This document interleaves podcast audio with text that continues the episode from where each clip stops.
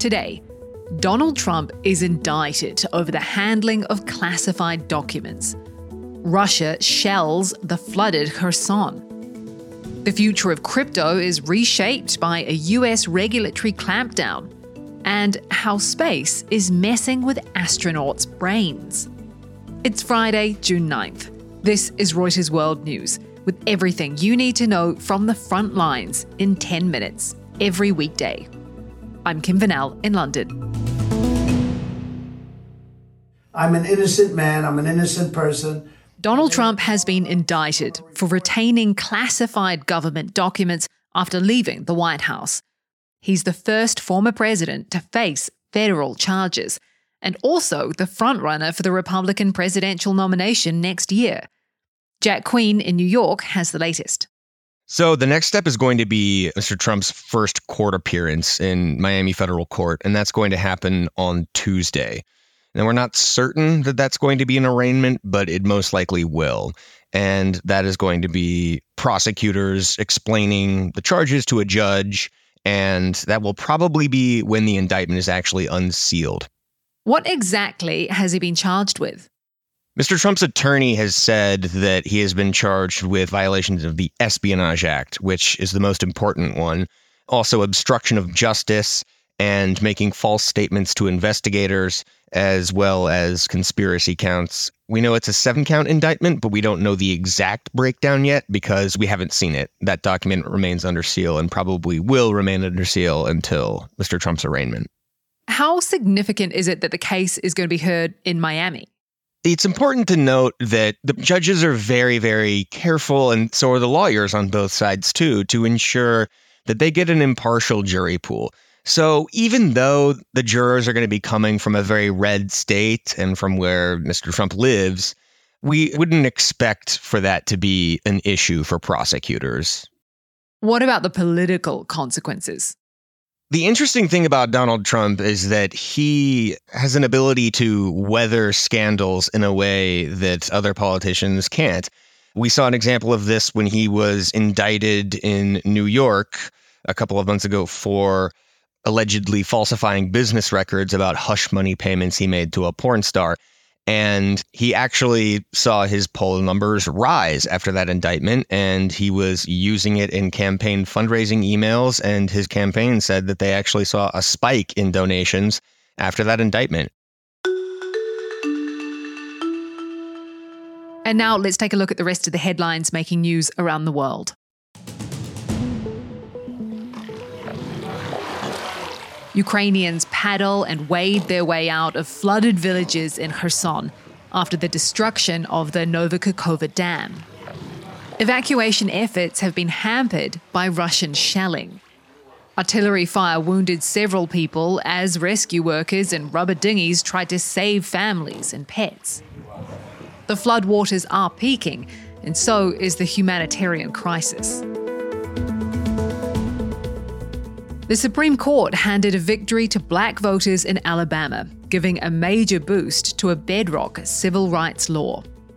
The court's surprise ruling buttresses the power of the 1965 Voters' Rights Act, which had seen protections rolled back in prior decisions. Conservative justices John Roberts and Brett Kavanaugh sided with liberal judges in saying that Republican redistricting racially discriminated against black voters. Thousands of people have been evacuated from high rise apartment buildings in the northern Chinese city of Tianjin after large cracks appeared on nearby streets. Geological experts said the fissures were likely caused by underground cavities. Building safety is a huge issue in China, with the government handing out hefty punishments for lax management of properties. International help is rolling into Canada to help battle hundreds of blazes still raging across the country. As a haze billows across the US, Canada's allies, including President Biden, have promised help is on the way.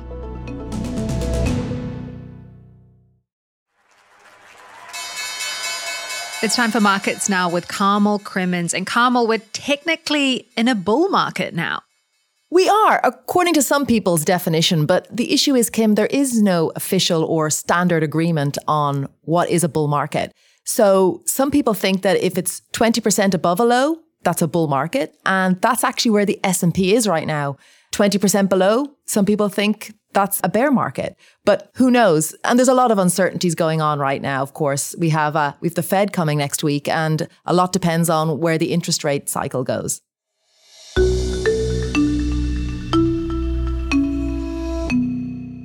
US regulators are clamping down hard on the crypto sector. If the SEC prevails, then an industry that has grown fat in an unregulated business environment could be in for some lean times. Tom Wilson in London covers all things crypto. So, Tom, this is a huge upset, right? How consequential is this? So, these two lawsuits by the SEC against Binance and Coinbase, two of the biggest crypto exchanges out there, are going to be extremely consequential for the wider cryptocurrency industry. Many cryptocurrencies, that means Bitcoin, Ether, XRP, other tokens, it's still not exactly clear under US law whether these are securities, whether they're commodities. The SEC has said this week that many of the tokens listed for sale on these exchanges are indeed securities. If eventually the US court agrees with the SEC that they are securities, this is going to have an extremely big impact on how cryptocurrency companies operate in the US. So, what's next then for crypto? Crypto at the moment has been at somewhat of an inflection point across the world anyway. Some large economies, such as the European Union, are bringing in broad cryptocurrency based rules. The UK is doing that too. So, the SEC's lawsuit how this pans out is really going to have a big impact on the development of the crypto industry in the US, especially. If the SEC wins in its lawsuit, it's going to make it much more difficult for cryptocurrency investors, traders, even businesses to operate in the United States as they have been until today. Crypto skeptics have said from the start look, this whole thing is going to die out. This won't last. Is there any chance this could just be the end? The US is one of the world's most influential financial sectors.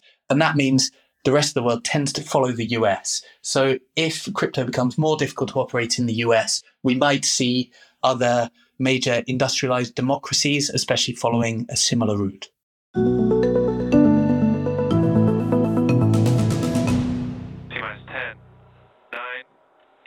Space is messing with astronauts' brains. A new NASA funded study examined exactly what happens physiologically when astronauts are in space. Will Dunham, our science guy in Washington, D.C., took a look at the findings. So, Will, what is actually happening to the brains of astronauts? What the researchers found is that astronauts who went into space for a certain period of time ended up with significant expansion of something called cerebral ventricles. And those are channels within the brain that contain an important fluid, and that's called cerebrospinal fluid.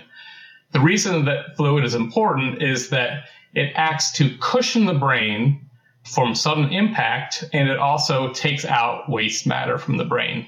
When you're in space, all of a sudden you have a lack of gravity. And what that does is your brain actually is moving up in the skull. And as a result of that, you've got changes in these channels, and everything is sort of, as I put in my headline, it messes with the brain. What do these brain changes actually mean for the person experiencing them? Like, can they tell something is going on? So, right now, the researchers are looking to that very question.